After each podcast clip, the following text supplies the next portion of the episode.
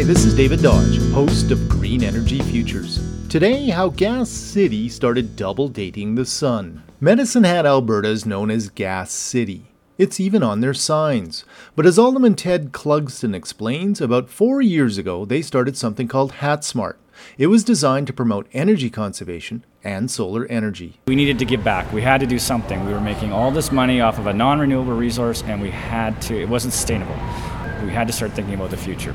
As Alderman Ted Clugston puts it, the program took off. HatSmart offered rebates for insulation, energy efficient appliances, and even houses. But that's not the sexy part. Putting uh, insulation in your house, yes, that's the best bang for your buck, but it's not sexy. So we did some of the more interesting things. We allowed uh, the residents, we would go 50 50 with them on solar panels on their roofs. So if they spent $10,000 putting a solar system on their ceiling, on the roof of their house, we'd give them a $5,000 back. Um, and uh, same thing with hot water tanks, uh, solar heated hot water as well. So something you can go to your neighbor's house and say, hey, look what I did. And then the idea was if your neighbor can see it and he's done it, maybe you'd want to do it as well because it's something you can see and touch and feel and, it's, it's unique. Both energy conservation and solar energy are hot topics in Medicine Hat these days.